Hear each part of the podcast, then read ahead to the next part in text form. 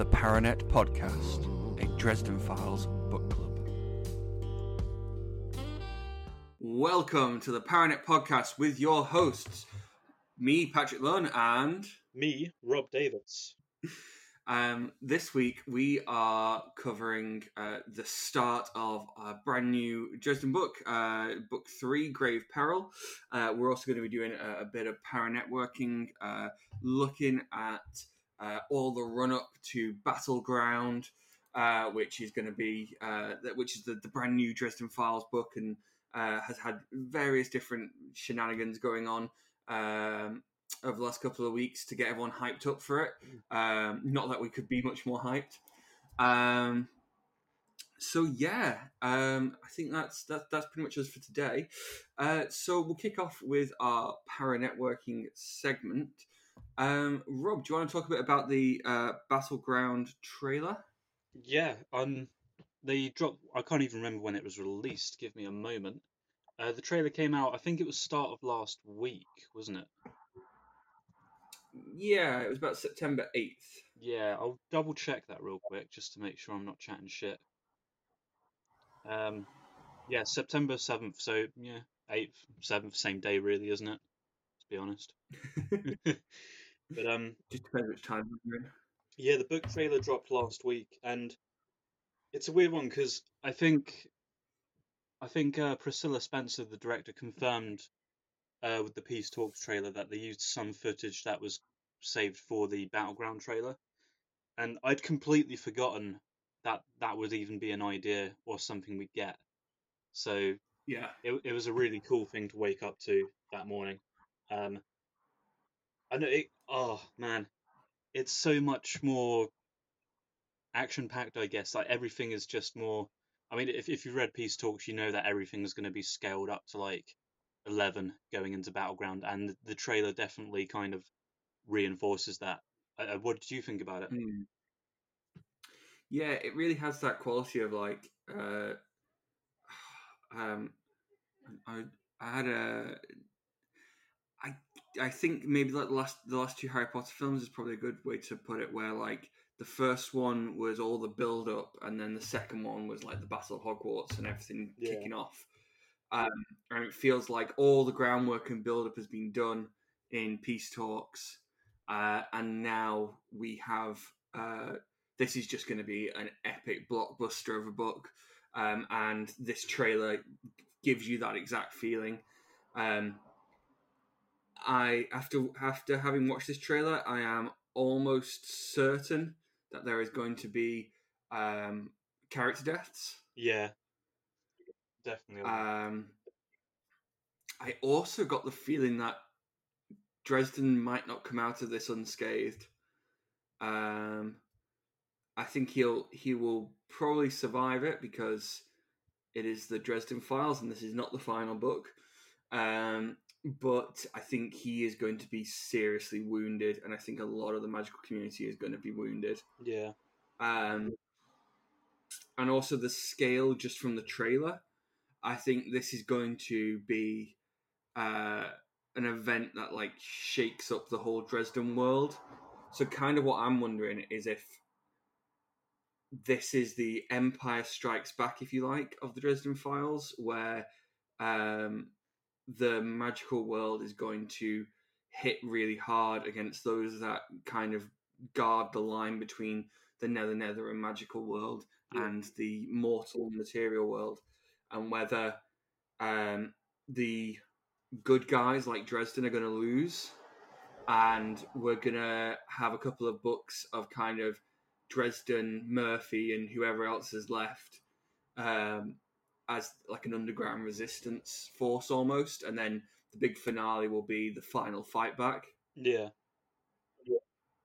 um, but we'll we'll have to see. Um, I'm very excited to see where where Jim goes with this. Um, but it looks it looks like a tough one, and um, oh, there's just there's so many great little like moments in that trailer. Like all of the the magical community all like lined up ready for battle is amazing. Um, there's a great moment where you see um, Ebenezer, Dresden, and Ramirez all like um, arming up their spells, Yeah, um, uh, which I thought was very cool.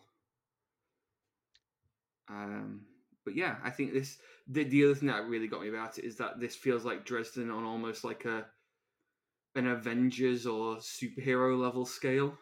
Yeah. It's It's kind of got that sim- similar feel to the first Avengers film, where it's like they've got to protect the city, yeah. I mean, sort of deal. something that's got me excited from the trailer. There's a scene in it where Harry's like lying on the ground and he's witnessing um I- still can't pronounce the name, but the, the, the Titan person like being all like. Titany and stuff, and um like the the character that kind of like grabs Dresden is like we got to go now is uh Marcone, Yeah, and I'm just like oh yes we're we're getting some good stuff here. I would, I would love it to see Marcone and Dresden become closer. I'm I'm hoping that's what we get with this going into battleground and onwards. We get some more unlikely alliances, I guess. Like I would love for um uh Mavra, the Black Court vampire, to come back, and Yeah, ju- just because we're expecting a bit of a beatdown between her and Dresden, I would love for her to show up and be like, "There's there's there's enough, you know. We I, I'm yeah, I'll help you." I kind, I kind of like the the classic like, um, I, it, you see it more in anime, but it's like no one kills the protagonist but me, kind of trope of Mavra just being like, I'm the one who's going to kill Dresden. Fuck off. That that Um, line from Wolverine Origins where Sabretooth says, "No one gets to kill you but me." yeah. That that sort of situation. Um i would i would very much enjoy that. Um but yeah it, it's just really interesting and and um i'm interested to see who survives this. I've got i've got pretty low hopes for the knights of the cross. Yeah, just because they're a bit too happy and i get the feeling that if we're going down a dark path which it really feels like we are they can't be hanging around for that long yeah. I mean, it it feels weird that they were brought up in peace talks and then like Thor Butters doing the training with the lightsaber thing. Um, Yeah. I'm expecting that to play a big part in it, but I don't know if that's just kind of um a classic ruse, I guess, where like we're expecting that to be like, you know, the weapon that ends it, and then it turns out to be I don't know, Santa comes back or whatever. Had it wrong. that would also be interesting. Uh, He is still in the picture at this point, right?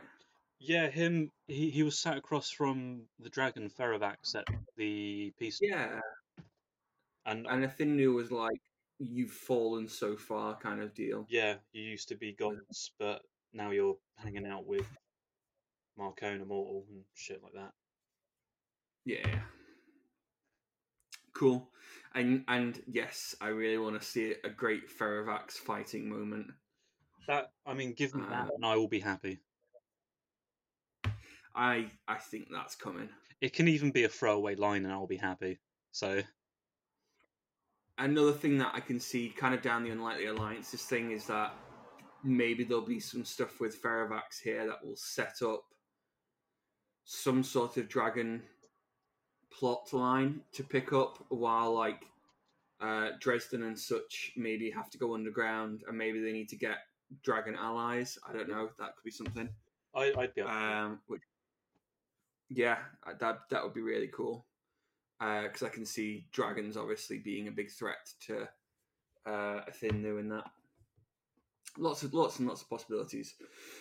Um, and I just hope to God th- there's some characters that I really want to survive. Um, I would love Michael to survive. I would love uh, Molly to survive yeah, but I've got a feeling that either Molly, Murphy, or Michael is at stake here. yeah. Um, I'm putting um my money on Murphy, and I think it's just because her and Harry are fine in like peace talks. We've got them kind of where they've been heading to for the last maybe decade in the series, and I feel like that's too good Mhm. of a thing for Dresden to have. Yeah. The only the only other way I can see it going is Murphy getting a big power upgrade. Yeah, I would expect a death then her to come back in some way, Yeah. which Or or or the opposite way around, like she she gets some sort of super upgrade but it like burns her out. yeah, I could see I could see going down that route, which would be interesting. Um, yeah.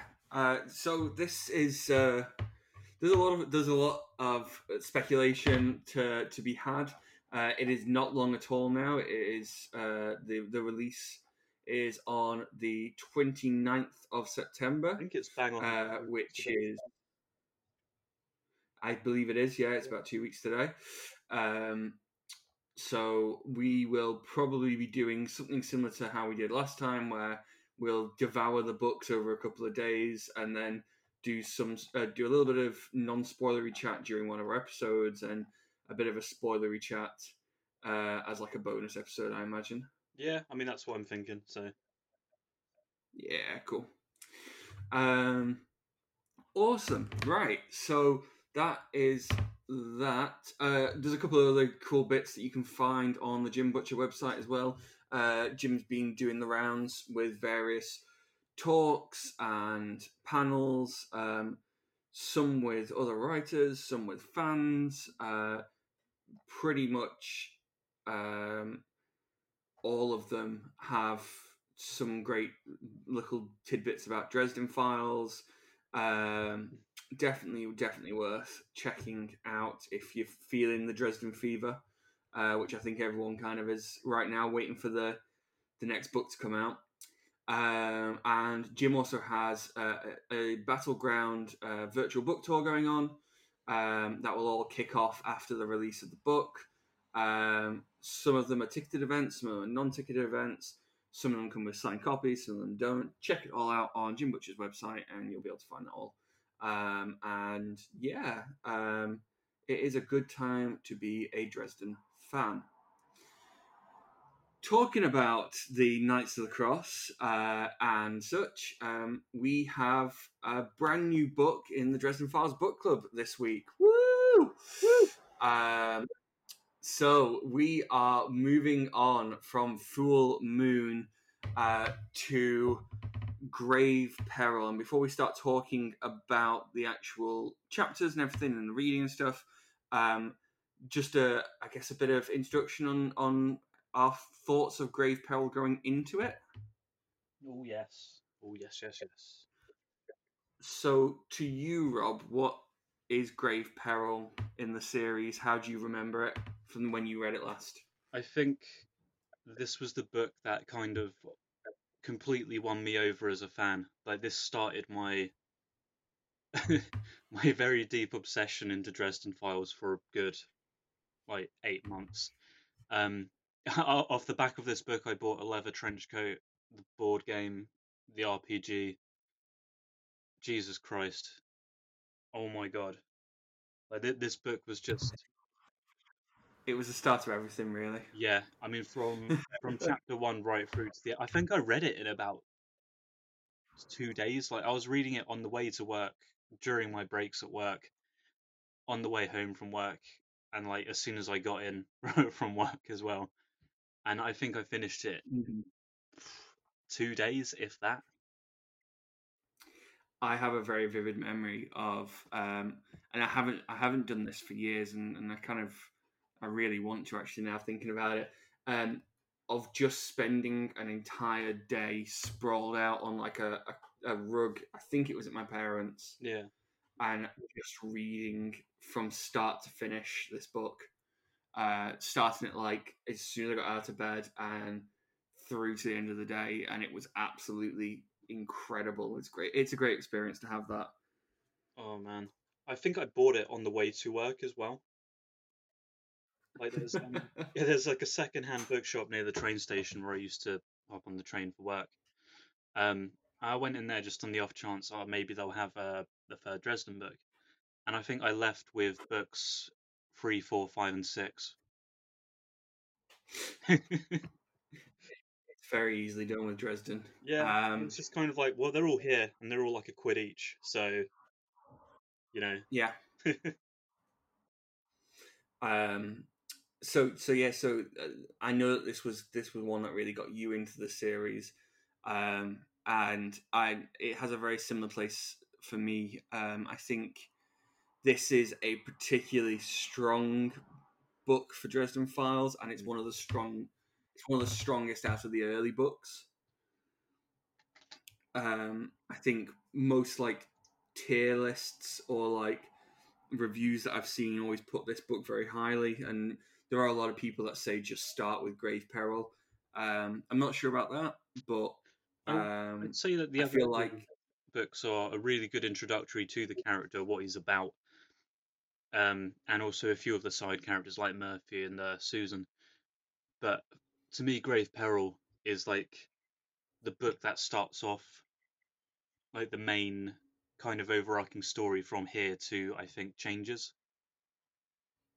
Yeah, I, I can definitely see that, and I think, um, yeah, I almost feel like books one and two are like a superhero origin story, and then now we're getting into like the the the weekly issues Yeah, of that hero, um, something like that. Um, but I think books one and two are really good for like a, a baseline, and they set they set the world up really nicely, and then this is just kind of goes wild.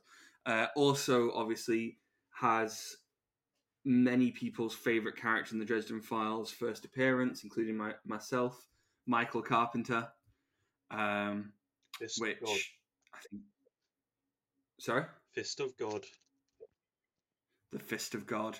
Uh, he is the Captain America of the Dresden Files, the the Superman. He is awesome, uh, and while um, I th- I mm, fandom around Michael Carpenter tends to go two ways. I think I think there's a lot of people out there that seem to love him, and there's a lot of people out there that seem to think he could be quite boring.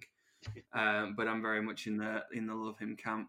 Pretty interesting Um, question regarding Michael Carpenter is um, and it, it's one that I feel we've debated for like however long I've been into the series, but who who do you envision in your head playing Mi- Michael Carpenter? Oh, that's a tough one. um, I do. Do you have someone in mind while I Uh, think? yeah, I've got uh, two people in mind. Um, I mean, from I think the moment he was introduced, I always had Michael Shannon in my head. Um, I can't recall anything he's been in right now. Uh, he was odd in Man of Steel. Ooh, okay. Um, Um, slap a beard on him and he's good to go. But uh, I was watching um Hot Fuzz a, a couple of days ago, and Timothy Dalton, like the former James Bond actor, popped up, and I was like, shit. With, with with the way his beard is at that point, with like kind of the salt and peppered beard, I was just thinking, like, man, Yeah. I can see you crusading around town with like a big ass sword.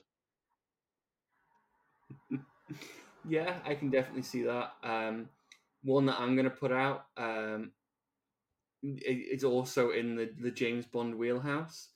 Um, I can definitely see um, the older Piers Brosnan. Yeah, uh, just just because he's he's got that that look of uh, an aging, handsome like warrior. Um, I guess. Um, and another one that's just come up as well in the in the search that I've been looking at. Um, Jeffrey Dean Morgan. oh, that'd be a very good choice. Uh, that would be very interesting. That would be a very different Michael Carpenter to Piers Brosnan. um, also, and this is this is a bit just because I want him in everything. But if you wanted to do colorblind casting, I would love to see um, Idris Elba Oh, that'd be good as well. as a Michael Carpenter. Because I could definitely, I could see Idris pulling it off really well.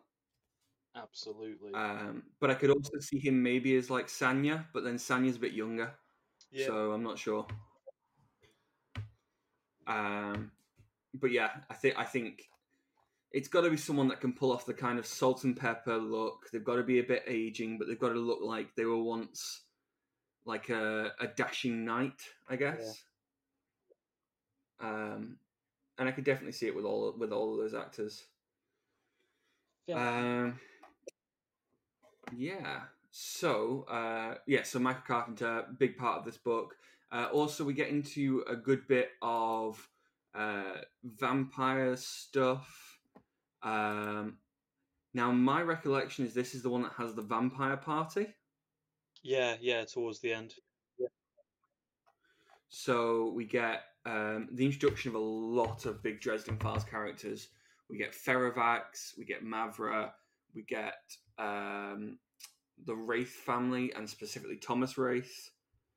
Um, there's there is a lot of big, big, big characters um, that all get introduced here, and that party sequence and how it all plays out is absolutely incredible. Agreed. Oh my god, I'm excited. Me too. Let's let's dive in. So, uh, just very quickly, last time on Dresden Files. Uh, so, um, now we've done Storm Front and Full Moon. Uh, so, Storm Front, Harry Dresden gets set up, uh, fights uh, an evil, dark wizard, uh, kind of a dark reflection of himself, and defeats him.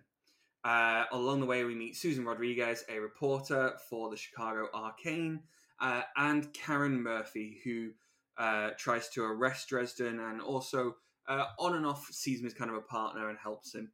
Uh, so it, it, depends by uh, the the week or even just the the prevailing wind, which way Murphy feels about Dresden in the first two books. Um, Full Moon, moving on. Uh, Murphy and Dresden try to kind of uh, get a bit more in lockstep with each other, um, trust each other a bit more. Dresden finds out about all the different types of werewolves, uh, lots of different types of werewolves. Um, turns out that the FBI themselves are werewolves. Who knew?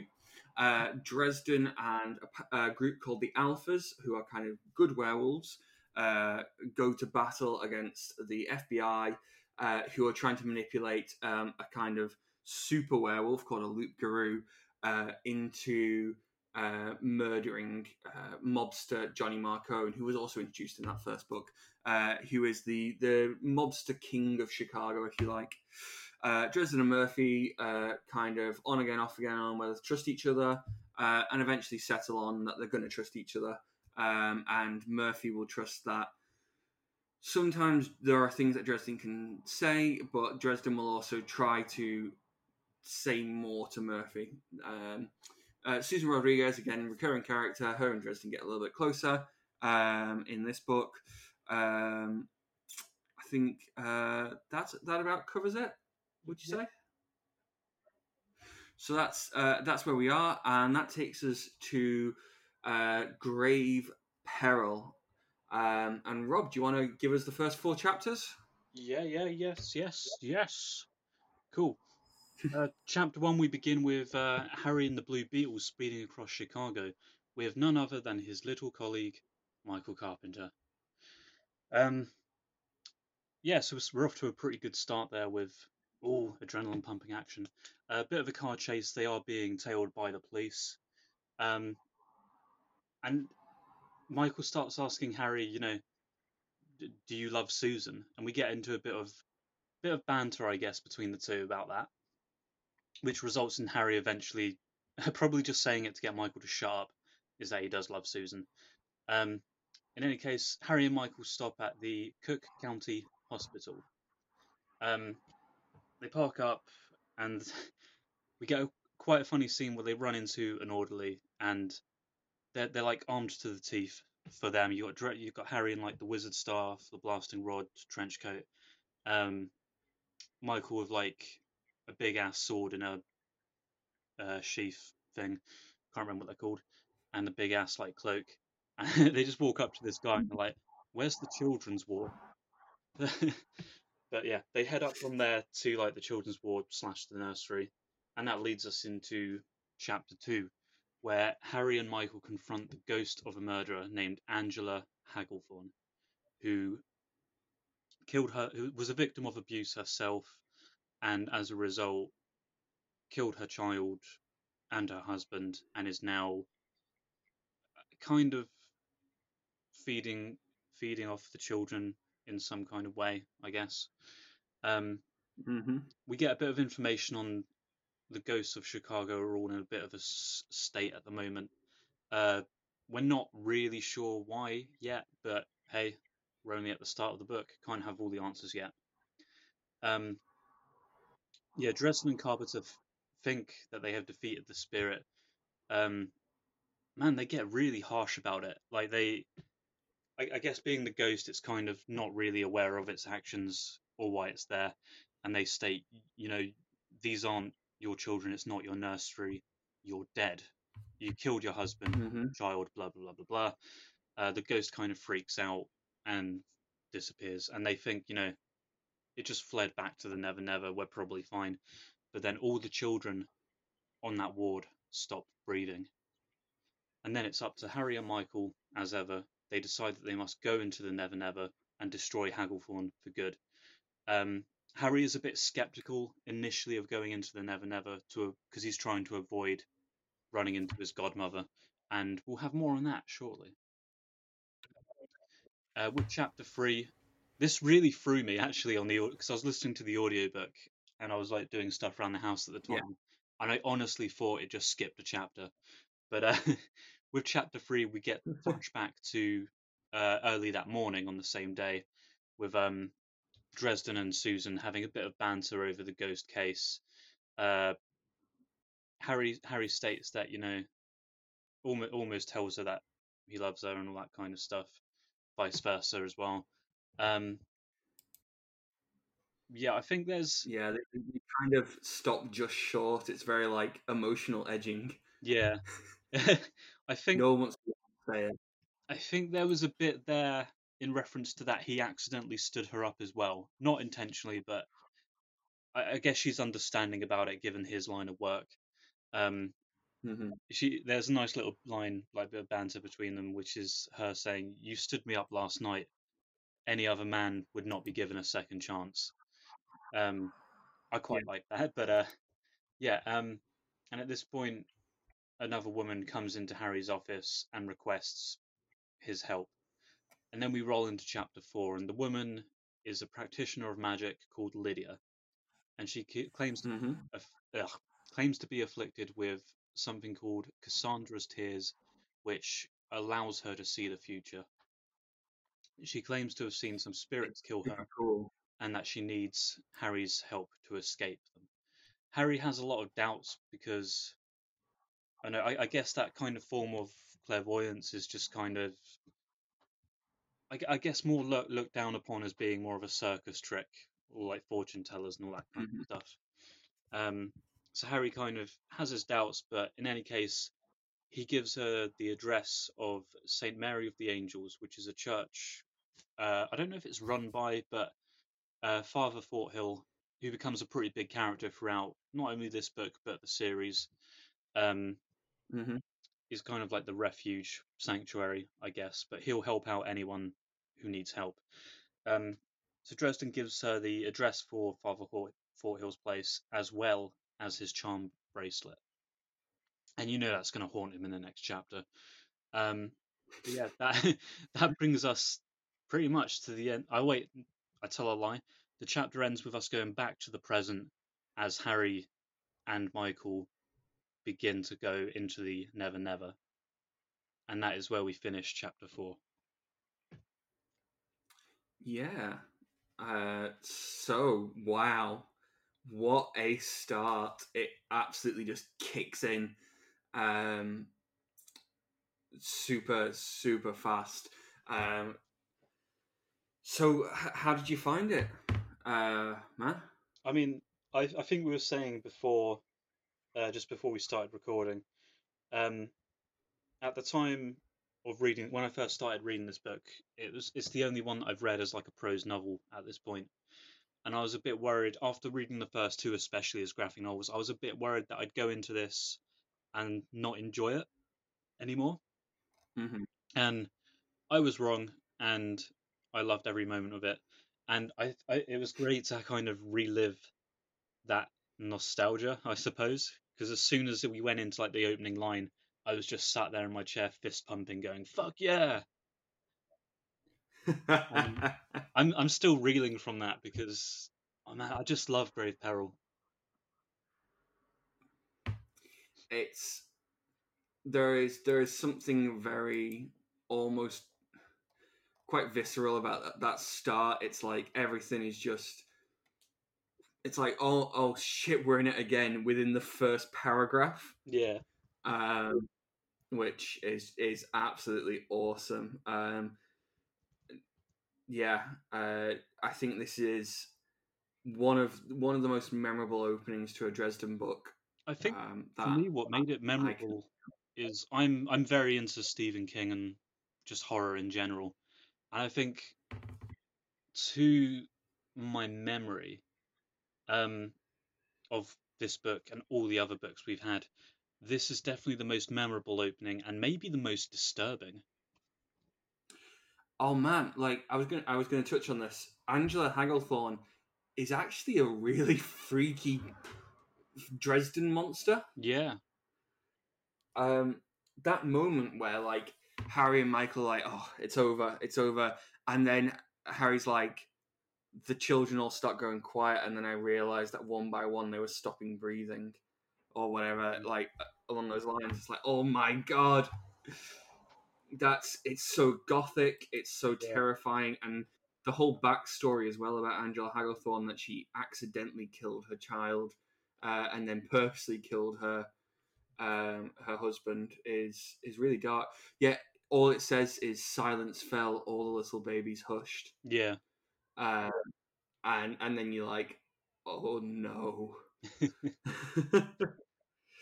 um, also, like the the inner DM within me loves the idea of a wizard and a knight.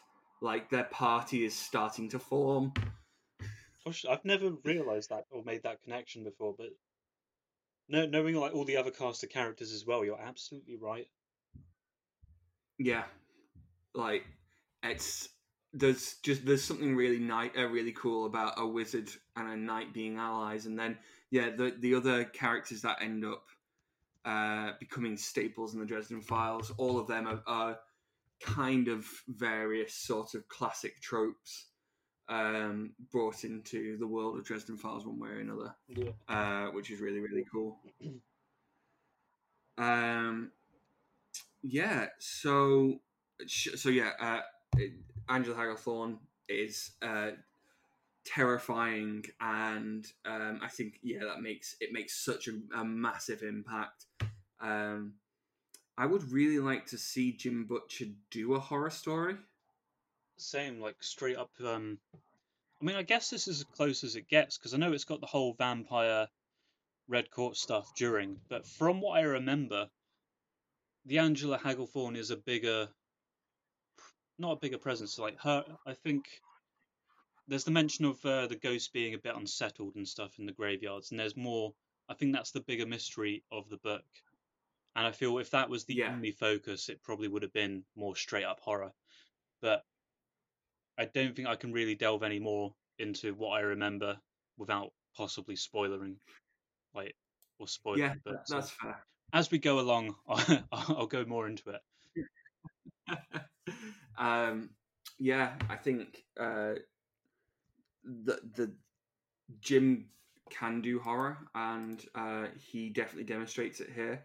Um, you also were showing me before the show that there was a, an illustration of Angela Hagglethorn Yeah, um, that's used. Did you say it was in the card game? I'm pretty sure. I know I've seen it before, so it's either the card game or it's in like Dresden Files Accelerated. Yeah, and um, while it does give a little spoiler, uh, the actual illustration of her is pretty terrifying. Yeah, Um, and there's just something as well, like it's it's that very like gothic horror thing of like, especially if something is interfering with babies. Yeah. Um, it just adds like that extra layer of this is really wrong. Yeah, I mean, as we all know, babies can't really defend themselves. So Yeah, I guess it just adds to the tension of the opening. there's a really fun bit with that as well where um Mike like Dresden puts his finger in one of the baby's mouths.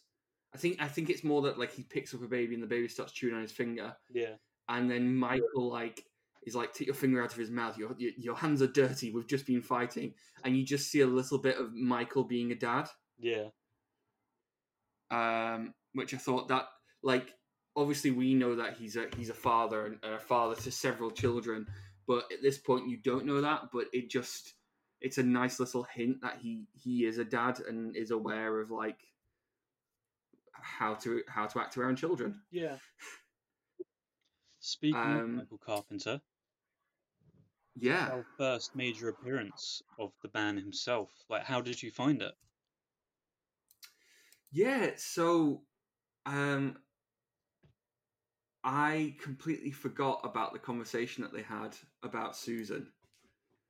Um, so I guess the really cool thing about Michael Carpenter throughout the Dresden Files series is more than anyone else, really. I mean, maybe Bob question mark. Michael's Dresden's longest running friend. Um, and Dresden will tell Michael just about anything. Yeah. Um, there, there are a few tiny things that Dresden won't go into with Michael, mostly because Michael's extremely holy and does not want to, uh, and Dresden does not want to let him down or disappoint him in any way. Um, but for for the most part, uh, yeah, he, he's an open book to Michael, and that represents um, a really interesting dynamic for Dresden because Dresden does not trust many people, and we immediately see here Dresden talking about something that he would not talk to anyone else about ever. um, like his feelings, his relationship, um, and it just immediately kind of shows you, showing without telling, their rela- uh, that Dresden holds this person in extremely high regard. Um, and you also get the feeling because there's a bit where uh, Dresden basically says like I don't need you to give me that lecture again and about dark powers about m- me not um, opening myself up enough to people and stuff like that um, and you get the feeling that obviously they've had a long relationship um, partly a long working relationship but partly a long uh, friendly and emotion and uh, an emotional work uh, relationship which is absolutely awesome uh, and and just I think it really gets Michael um, inducted into the inner circle of Dresden within a chapter instead of it taking a while or feeling forced. I think it's done really, really well. How uh, how did you find it? I really enjoyed it. Like I've, again, I forgot about that initial conversation as well, and I I remember at the time, uh, when I first read this, thinking that I like, uh, just from that conversation alone, it's unlike any of his previous relationships we've had in the book so far. Like you say, even even even with Murphy, there's a lot he didn't tell her at the start and stuff like that. So he's, uh, I, I don't know, he like he's not like you say, he's not trusting and all that kind of stuff. Whereas something he mentioned that I think Michael brings up is um, he brings up Elaine, and Yeah, Harry's response is, "We don't talk about Elaine," or something to that effect. And I I think that's yeah, probably the best sign of their relationship and how strong their friendship is as well. Because if, if I remember right, up until this point, um, Elaine has been mentioned, I think, but only by Dresden and usually in like his inner monologue. Like, oh, I've not felt space o- since Elaine, or the last time it yeah. happened. Only only within his inner monologue. Yeah, Uh, he doesn't. He hasn't mentioned it to Susan or Murphy or anyone like that. and I think that's something I that drew me in instantly is that we've got like he, he's got some he's got a colleague with him who's you know clearly got quite a really close friendship with and the fact that jim butcher manages to establish that in like just that one conversation in the first couple of pages at the start of the book is I know surely a testament to his writing at this point and how much he's grown as a writer. Oh, definitely. Like, I mean, this first chapter can't be much over 2,000 words. Yeah. Um, and within it, I would even say maybe less than that. Uh, within it, we get who Michael is, what his relationship is to Dresden, um, what they like about each other, what they don't like about each other, bones of contention between them. Yeah. Um, and we also get the setup for what's going on. Um, and it's all done with showing, Mm. um, which even some of the best authors uh, in the world have problems with at times. Yeah. So really, really incredible. Um, I, I there's also a few lines in here that I just love, like "I'm a wizard, I don't have time to be married," Yeah. and then Michael responding, "I'm a knight and I have time." It plays into that band. yeah, um, and, and it's stuff like that as well. Like uh, also that they talk about like each of their like clothes for battle. Yeah. um, and like Dresden's having to go at Michael, and then uh, Michael uh, Michael says uh, it's no more ridiculous than the coat that you wear, uh, and Dresden's kind of like, "What's wrong with it?" And then Michael just replies, "It belongs on the set of El Dorado," um, which just immediately ingratiates you into. You, uh, like I just love Michael, and you just get that feeling um, that he's he's a good uh, equal to Dresden. yeah. Um, so yeah, it's uh, very, very. It, it- it's just a great way to introduce a character, I think, uh, and I think it's done very, very well. Um, which brings me on to my next point. Here's the first time we really get into Harry Dresden and religion Yeah. uh, and religion in the Dresden Files, and I think maybe even some of Jim Butcher's thoughts on religion. Um, so, religion exists. Uh, Christianity definitely exists within uh, the world of Dresden Files. Uh, Christian uh, Christian mythology exists, uh, and Michael Carpenter is able to draw power from his faith in a way that Dresden is able to draw power from magic. Um, I guess uh, my question to you would be kind of do you think that that fits in this world and uh, do you think it's a strength of the series um, Um, Yeah. I think it does, and I think what it reminded me of, and I'm sure I texted you this like when I read this opening chapter at the time, which was that I enjoyed the dynamic because it reminded me of uh, Supernatural, the TV show. And yes I kind of liked it, like when I think it was season four of Supernatural was when they introduced angels and all that kind of stuff and a lot of Christian mythology. And it reminded me a lot of that, and we get more of it as the book goes on. But um, it- it's similar to si- similar to how the brothers in Supernatural view it, I guess, is they've seen their fair share of like demons and stuff like that, and know that that exists. Whereas with God and with what Michael says to them and what Castiel says to them in to the boys in Supernatural is always kind of like, you know, just have faith. And I mean, I don't know what your thoughts on religion are, but I personally struggle to have faith in something that I can't, I don't know, see or feel physically, if that makes sense. Yeah I, th- I think um, Dresden's relationship to religion really opens up uh, how uh, how I think a lot of people feel about religion, and myself included, which is that uh, if there if there is a plan or if there is a um, if there is someone guiding things, um, then there are some parts of the plan that are giving up a lot or causing a lot of pain um, and how does that greater being or that greater plan account for that weigh that up uh, make sense of it um, and I think Michael Carpenter would say that the outcome of the plan or the outcome of destiny um, is worth every sacrifice. Yeah. And I think Dresden would say that maybe it isn't, um, or he doesn't know if it is or it isn't.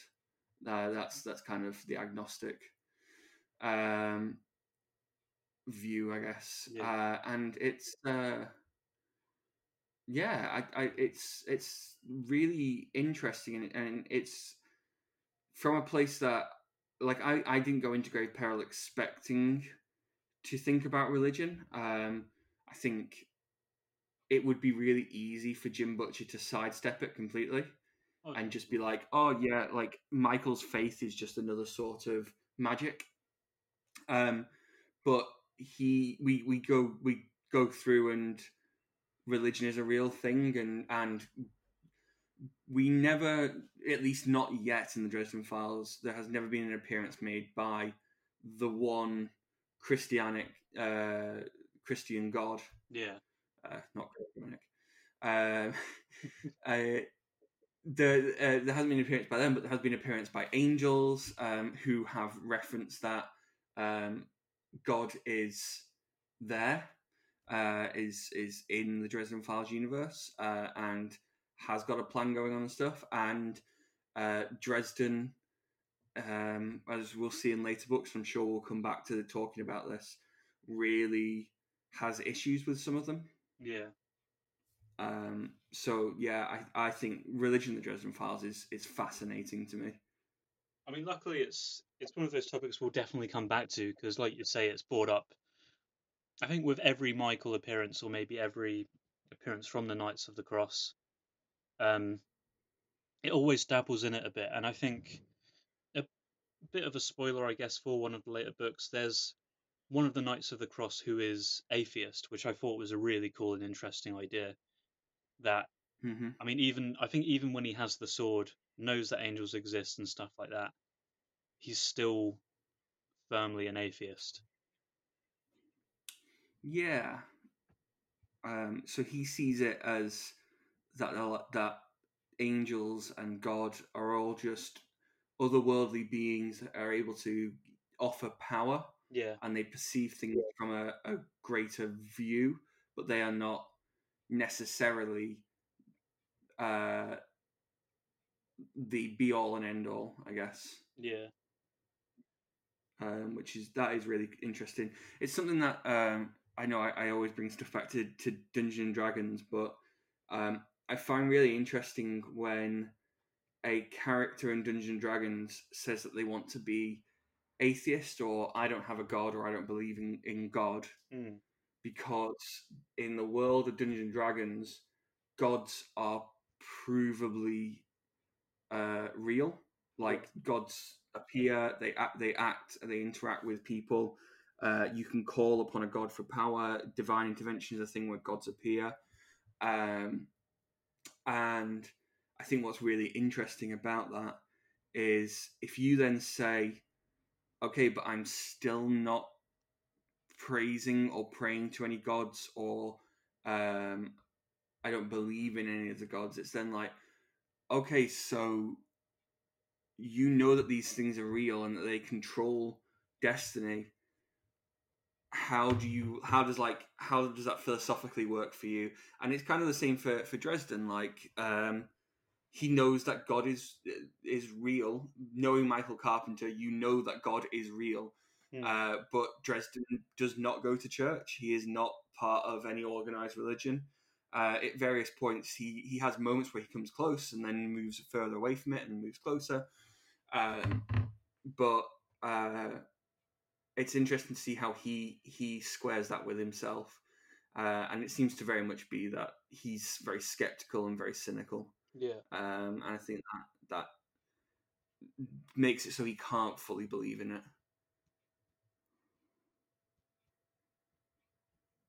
I can get. i've done a lot of talking That's fine.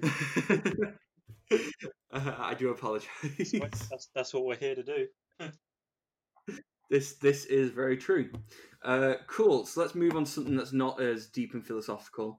um, so uh, one thing that really took me aback uh, was that Jim Butcher starts the book by talking to you directly. Um, if you listen to this on an audiobook, Yeah, I think the um, I think Fool Moon either had an intro or outro by him. I'm not sure if I imagined that or if it was even that book. It might have been Peace Talks. I think it was on. I think there was on Peace Talks, but I think this is the first one. Yeah, to my knowledge. Um, and something really interesting that Jim talks about is how lots of people see this to be the first book in the Dresden Files series, or like the, the one that's that you should read first. yeah, Uh, and he says that in some ways it is the start of a lot of things, and in other ways it's the start. Uh, it's a continuation of of Storm Front and Fool Moon, pretty much reflecting what we've said as well. yeah. Um, but I, I think it was really interesting to see it from the short little introduction we get, and it's only like a minute or two on the audio book, and, and I think there might be a written introduction, I, but I'm not sure. I will have a look anyway. I don't have the book at hand. Yeah. Um, but uh, from the introduction, uh, I get the feeling that Jim is very proud of this Yeah. book, uh, deservedly so. Um, and I think it really is. It's the one that put Dresden on the map, definitely. Absolutely. It's. Hmm. I want to see if there's. Um, so we've done that. Uh, we we kind of talked about Cassandra's tears when you were going through it. yeah. Um, I thought this was just a really cool, like, so something something that I really enjoy. Uh, again, in the Harry Potter series. Um, uh, to be clear, enjoy the Harry Potter series, not necessarily the author, uh, especially how she's behaving at the moment. Uh, but um, Cassandra's Tears is a magical illness. And something I love in Harry Potter is St. Mungo's hospital, where uh, wizards get various different magical ailments and are treated by other wizards. Um, and I think that that's that's something that I really like coming in here. Is Cassandra's Tears is an illness uh, that many people get in the Dresden Files universe. Uh, there's there's a couple of people who have it throughout the series. I can at least think of one other notable character yeah. uh, that has it. Um, and uh, essentially, what it does is it allows you to see very little snapshots of the future. Sometimes you can only see really big events. Sometimes you can only see really small, trivial things. Sometimes it, you have no control at all on what you see. Um, and it can cause some people to kind of have like a seizure uh, effect, a bit like epilepsy, um, while they're while they're seeing the vision, especially if they're not a very skilled practitioner. It kind of ravages their body in various ways. Um, and yeah, I just uh, I thought that, that was extremely cool. Um, and I love the natural evolution of that concept. That obviously it can't be proven. Um, there's no no one's devised a way to prove who has Cassandra's tears and who doesn't, because uh, it's something that you receive, and then if you're right, then I guess you've got it, and if not, well, maybe you were just hallucinating and had epilepsy or something like that. Uh, uh, and so there's the natural kind of uh, evolution of that that thought process to then go to, oh, that's really good for scamming people because if you say that you know how something how the outcome of something is going to go, then you're able to really influence how people are going to are going to act. If you tell someone that there is no way that they could die in the next 24 hours, Yeah. they're going to believe that they are invulnerable and are able to do anything. For instance, um, so I uh, I really like that Dresden. It immediately gets his back up because it's like this is uh, a, a really common um, trick that's played in the magical community. Indeed. Um, so yeah, I thought that was really cool. Uh, we talked about Angela Hagglethorn. I think Sorry? I think his doubt is very uh can't even think of the word I'm looking for. Is ju- I think his doubt is justified. If someone came into my room and was like, "I can see the future" and all this other shit, I wouldn't believe them. I think even if you exist in a world where people can see the future, Yeah. There's no way that they can that they can prove to you that they can. It's yeah, it's very difficult. Um, but yeah, I think I would have struggled with that too. um, and then yeah, so the last the last kind of point to touch on was just the character of Lydia. Yeah. Um, which I thought was brilliant. Uh, I, I find her really interesting because uh, she is a perfect noir damsel in distress. Yeah. Um, she's got that sort of like femme fatale thing where she can like, so so uh, Dresden says we're going to need to work out some sort of payment. I think is what he says. Something to that effect. Something along.